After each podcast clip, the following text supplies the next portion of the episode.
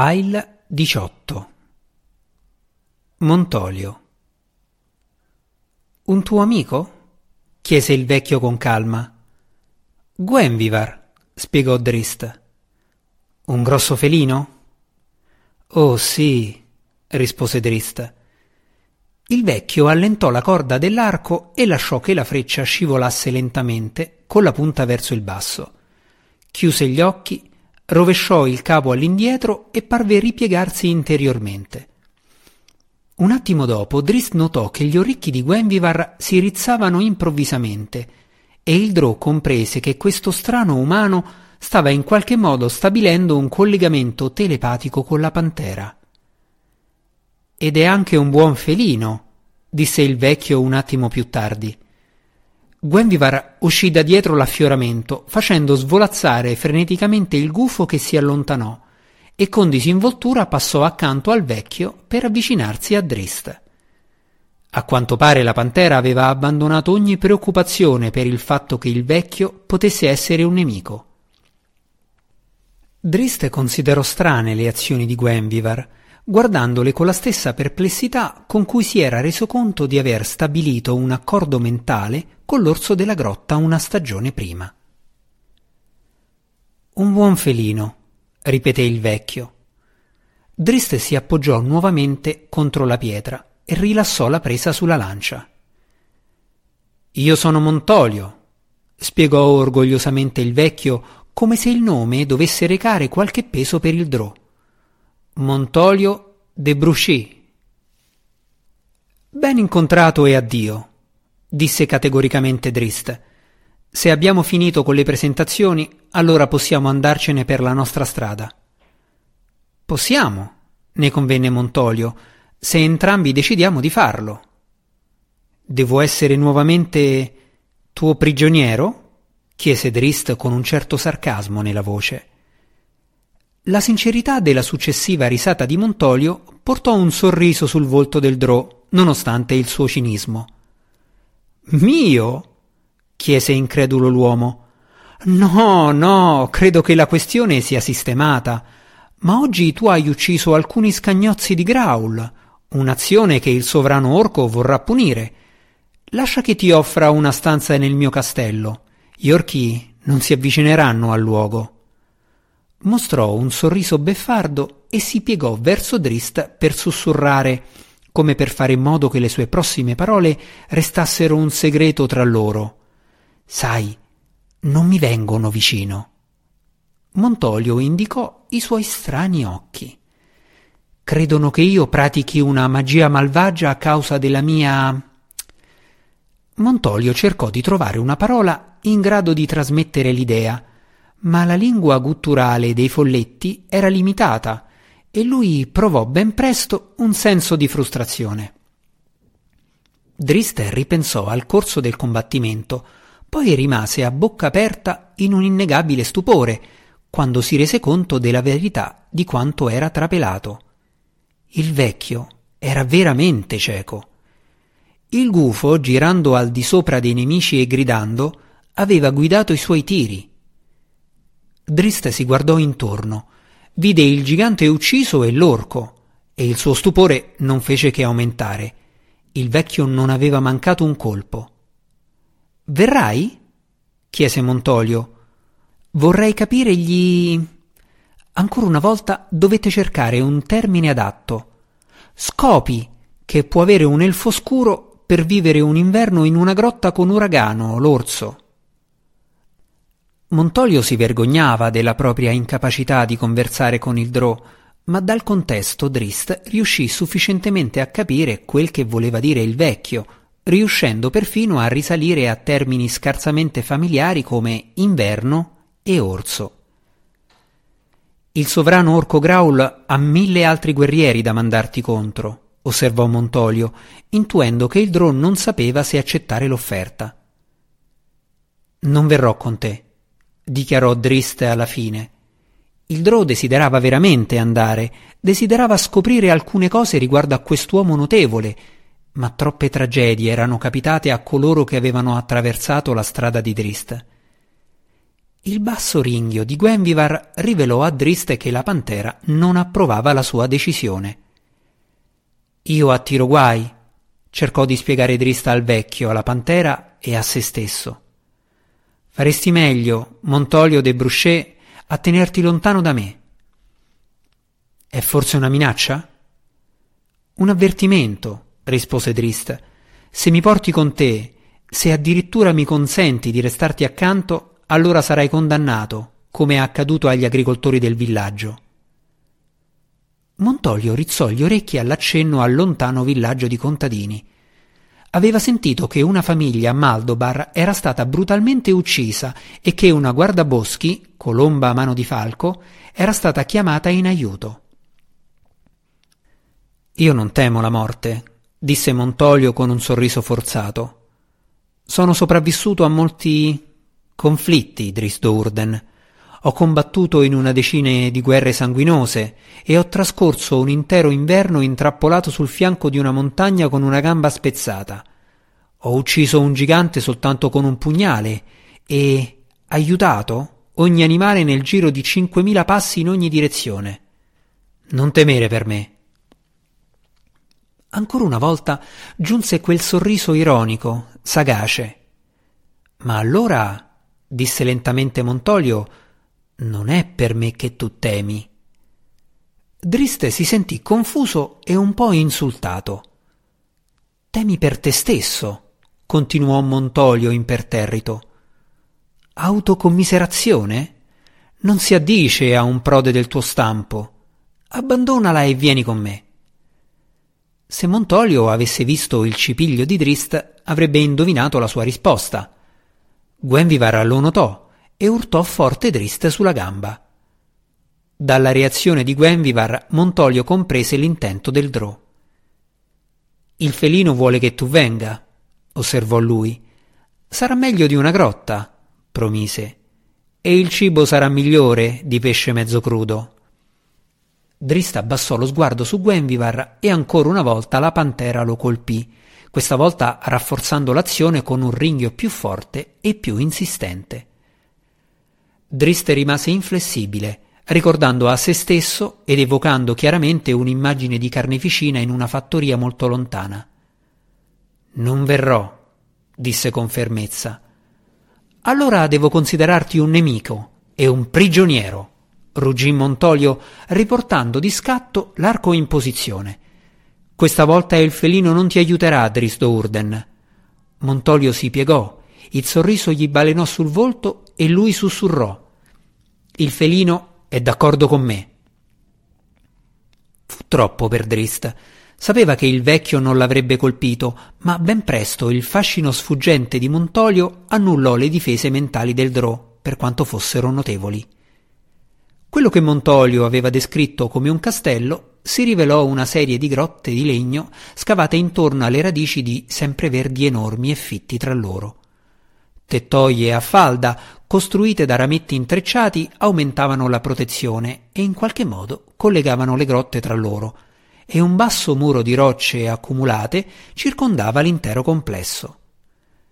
Mentre Driste si avvicinava al luogo, notò veri ponti di corde e di legno che passavano da un albero all'altro, a varie altezze, con scale a pioli che conducevano su e con balestre montate per sicurezza a intervalli piuttosto regolari.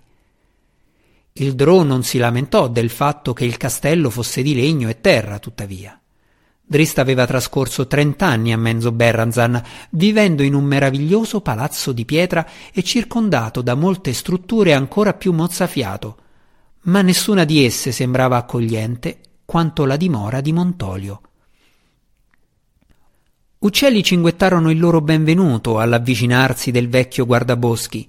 Scoiattoli e perfino un procione saltellarono eccitati tra i rami degli alberi per avvicinarsi a lui, anche se mantennero la propria distanza quando notarono che un'enorme pantera accompagnava Montolio. Ho molte stanze, spiegò Montolio a Drist molte coperte e molto cibo. Montolio odiava la limitata lingua dei folletti. Aveva tante cose da dire al Drò, tante cose che voleva sapere dal Drò. Questo sembrava impossibile, se non eccessivamente noioso, in una lingua così vile e negativa per natura, inadatta a esprimere pensieri o concetti complessi. La lingua dei folletti vantava più di cento parole per uccidere e per odio, ma neppure una per emozioni più elevate come la compassione. Il termine usato dai folletti per significare amicizia poteva essere tradotto per significare una temporanea alleanza militare o la schiavitù a un folletto più forte, e quelle due definizioni erano inadeguate per formulare le intenzioni di Montolio verso il solitario e il foscuro. Il guardaboschi decise quindi che il primo compito dovesse essere quello di insegnare al Drò la lingua comune. Non possiamo parlare. Nella lingua dei folletti non c'era una parola per dire adeguatamente, perciò Montolio dovette improvvisare. Bene in questa lingua, spiegò a Drist, ma ci servirà mentre ti insegno la lingua degli umani se vuoi impararla. Drist esitò ad accettare. Quando se n'era andato dal villaggio di agricoltori, aveva deciso che il suo destino nella vita sarebbe stato quello di eremita, e finora se l'era cavata decisamente bene, meglio di quanto si fosse aspettato. Tuttavia l'offerta lo tentava, e a un livello di praticità Drist sapeva che conoscere la lingua comune della regione poteva tenerlo lontano dai guai. Il sorriso di Montolio arrivava quasi agli orecchi del vecchio quando il Drò accettò. Tuttavia Grido, il gufo, non parve così lieto. Con il Drò, o meglio con la pantera del Drò nei paraggi, il gufo avrebbe potuto trascorrere meno tempo sui comodi rami inferiori dei sempreverdi. Cugino, Montolio de Bruchet ha accolto il Drò, esclamò un elfo in tono esaltato, rivolto a Kellindil. Tutto il gruppo era stato fuori alla ricerca delle tracce di Drist da quando l'inverno era terminato. Quando il Drò se n'era andato dal passo dell'orco morto, gli elfi, in particolare Kellindil, avevano temuto dei guai, avevano temuto che magari il Drò avesse fatto combutta con Graul e con i suoi scagnozzi orchi. Kellindil balzò in piedi, a malapena in grado di afferrare le stupefacenti novità. Sapeva dell'esistenza di Montolio, il guardaboschi leggendario, anche se piuttosto eccentrico, e sapeva inoltre che Montolio, con tutti i suoi contatti tra gli animali, era in grado di giudicare gli intrusi piuttosto accuratamente. Quando? Come? chiese Kellindil, sapendo a malapena da dove incominciare. Se il Drò l'aveva confuso nei mesi precedenti, ora l'elfo della superficie era assolutamente scombussolato. Una settimana fa, rispose l'altro elfo. Non so come sia successo, ma ora il Drò gira per il boschetto di Montolio apertamente e con la pantera accanto a sé. Montolio è. L'altro elfo interruppe Kellindil, comprendendo la sua preoccupazione. Montolio è illeso e ha il pieno controllo della situazione, garantì a Kellindil. Ha accolto il drò di sua spontanea volontà, sembrerebbe, e ora pare che il vecchio guardaboschi stia insegnando all'elfo scuro la lingua comune. Stupefacente! fu tutto ciò che Kellindil poté rispondere. Potremmo mettere una sentinella di guardia al boschetto di Montolio, propose l'altro elfo, se temi per la sicurezza del vecchio guardaboschi. No, rispose Kellindil. No. Idro ha dimostrato ancora una volta di non essere un nemico. Ho sospettato le sue intenzioni amichevoli da quando l'ho incontrato vicino a Maldobar. Ora sono soddisfatto. Continuiamo con le nostre faccende e lasciamo il Dro e il guardaboschi alle loro. L'altro elfo assentì, ma una minuscola creatura che stava ascoltando fuori dalla tenda di Kellindil non fu altrettanto d'accordo. Tefanis veniva nell'accampamento degli elfi di notte per rubare cibo e altri oggetti che gli avrebbero reso la vita più comoda. Lo spiritello aveva sentito parlare dell'elfo scuro alcuni giorni prima, quando gli elfi avevano ripreso la loro ricerca di Drist, e da allora lui si era fatto in quattro per ascoltare le loro conversazioni, molto curioso di scoprire dove si trovasse colui che aveva distrutto Ulgulu e Kenfana. Tefanis scrollò con violenza il capo dagli orecchi flosci. Maledetto il giorno in cui quello è ritornato. sussurrò simile a un'ape eccitata. Poi corse via con i piedini che praticamente non toccarono terra. Tefanis aveva stabilito un altro collegamento nei mesi successivi alla scomparsa di Ulgulu, un altro potente alleato che lui non voleva perdere. Nel giro di alcuni minuti trovò Caroac, il grande lupo invernale dal manto argentato, sull'alto picco dove abitavano. Il Drò è con il Ranger, disse Tefanis tutto d'un fiato, e il lupo parve capire. Attento a quello che ti dico, è stato lui a uccidere i miei precedenti padroni. Morti. Caroac scese con lo sguardo lungo l'ampia distesa, fino alla montagna dove si trovava il boschetto di Montolio. Il lupo invernale conosceva bene quel luogo, al punto di tenersene alla larga. Montolio de Bruchet era amico di ogni genere di animali, ma i lupi invernali erano più mostri che animali e non andavano d'accordo con i guardaboschi. Anche Tefanis guardò in direzione dell'abitazione di Montolio, preoccupato di potersi trovare a dover affrontare lo spregevole Drò. Il semplice pensiero di incontrarlo nuovamente provocava allo spiritello dei dolori alla testa, e la contusione causata dal vomere non era mai completamente scomparsa. Man mano che l'inverno si addolciva trasformandosi in primavera, nel corso delle settimane successive crebbe l'amicizia tra Drist e Montolio. La lingua comune della regione non era poi così diversa da quella dei folletti, si trattava più di un cambiamento di inflessione che di un'alterazione di parole complete, e Drist vi si abituò rapidamente, imparando anche a leggere e a scrivere. Montolio si rivelò un bravo insegnante e la terza settimana parlava con Drist esclusivamente nella lingua comune e si accigliava impazientemente ogni qualvolta Drist ritornava a usare la lingua dei folletti per riuscire a spiegare un punto. Per Drist questo fu un periodo divertente, di vita facile e di piaceri comuni. La collezione di libri di Montolio era vasta e il Drò si trovò assorbito in avventure dell'immaginazione, i libri sui draghi, e resoconti di combattimenti epici. Qualsiasi dubbio che Drist potesse aver avuto era da lungo tempo scomparso, come i suoi dubbi riguardo a Montolio. Il rifugio tra i sempreverdi era veramente un castello e il vecchio era il miglior ospite che Drist avesse mai conosciuto. Drist imparò molte altre cose da Montolio durante quelle prime settimane, lezioni pratiche che l'avrebbero aiutato per il resto della sua vita. Montolio confermò i sospetti di Drist riguardo a un cambiamento atmosferico stagionale e inoltre insegnò a Drist come prevedere il tempo di giorno in giorno osservando gli animali, il cielo e il vento. Anche in questo Drist apprese rapidamente, come Montolio aveva sospettato. Montolio non l'avrebbe mai creduto finché non vi avesse assistito personalmente, ma quest'insolito Drò aveva la condotta di un elfo della superficie e forse perfino il cuore di un guardaboschi.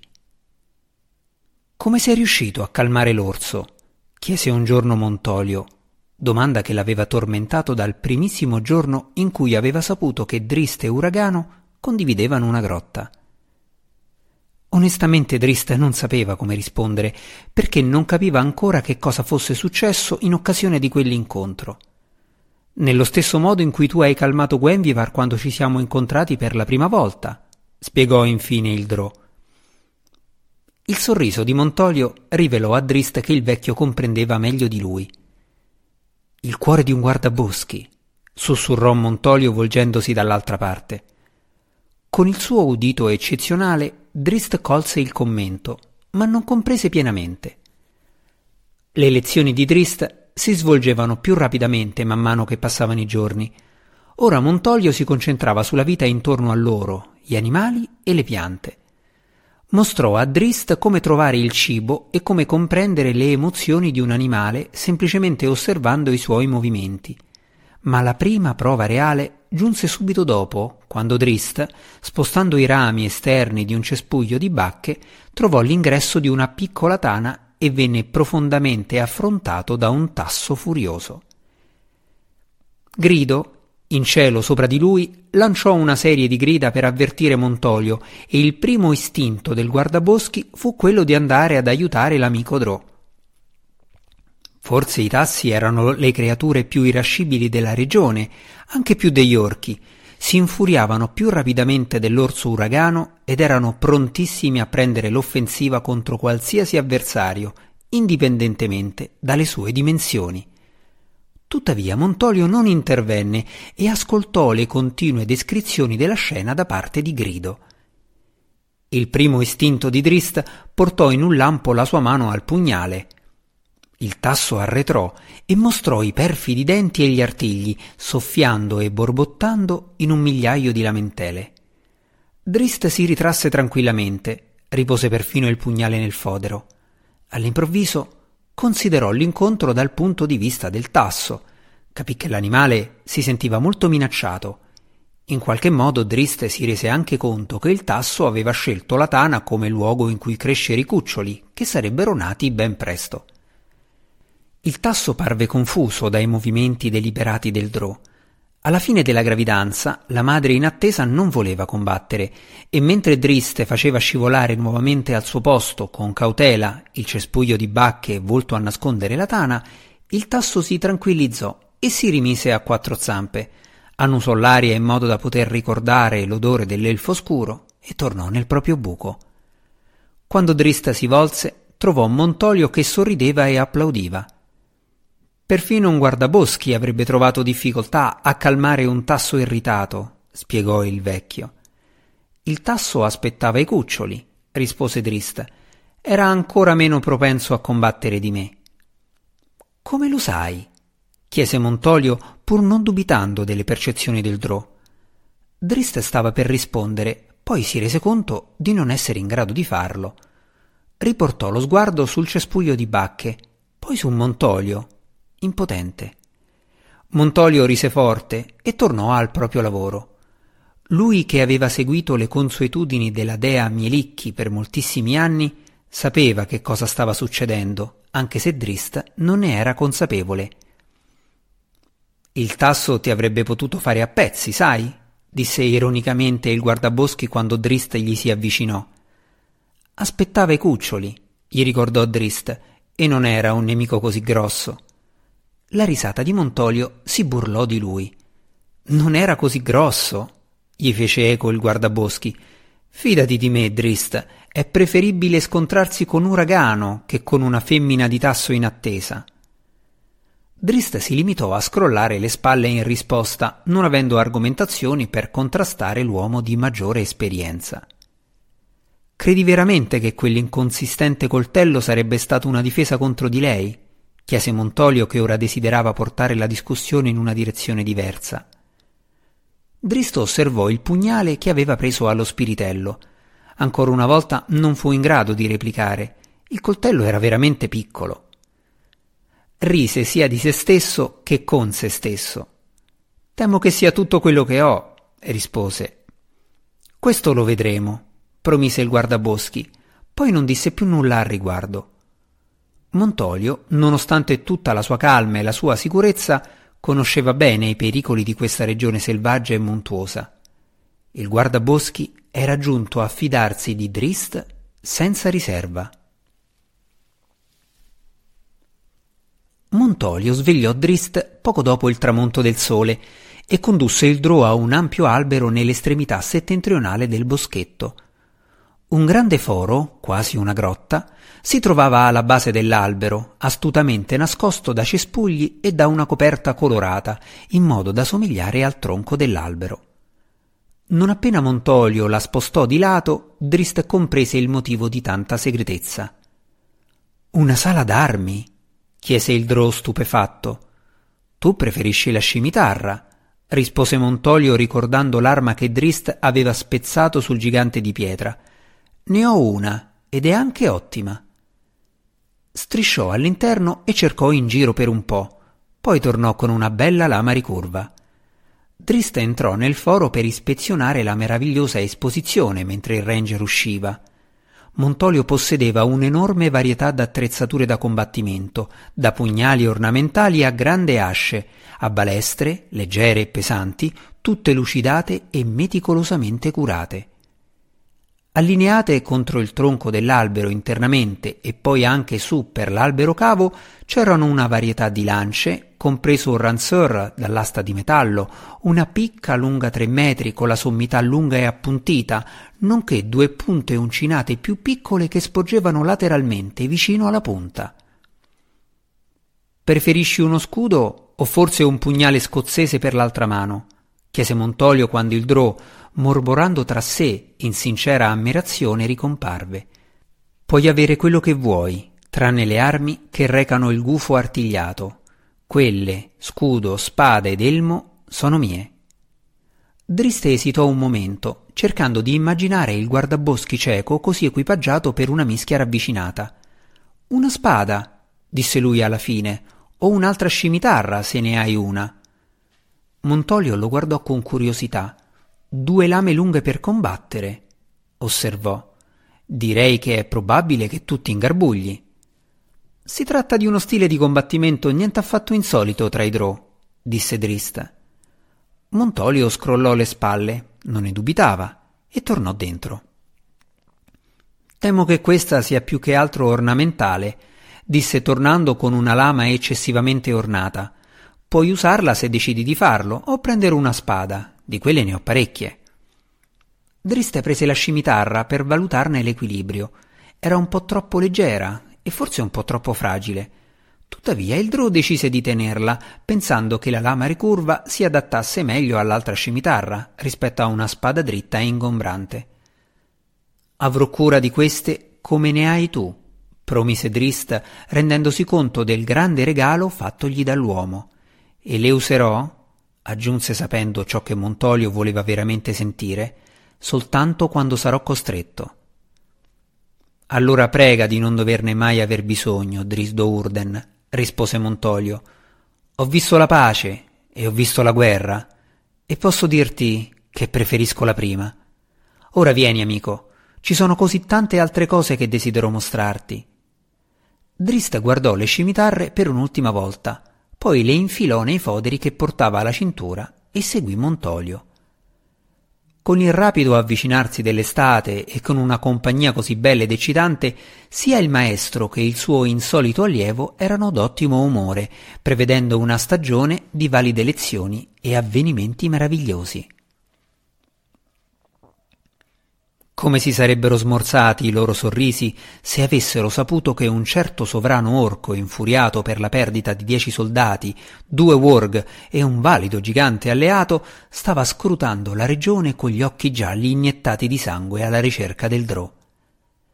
Il grande orco stava iniziando a chiedersi se Drist fosse ritornato nel buio profondo o se si fosse unito a qualche altro gruppo, forse alle piccole bande d'elfi diffuse nella regione, o al detestabile guardaboschi cieco Montolio.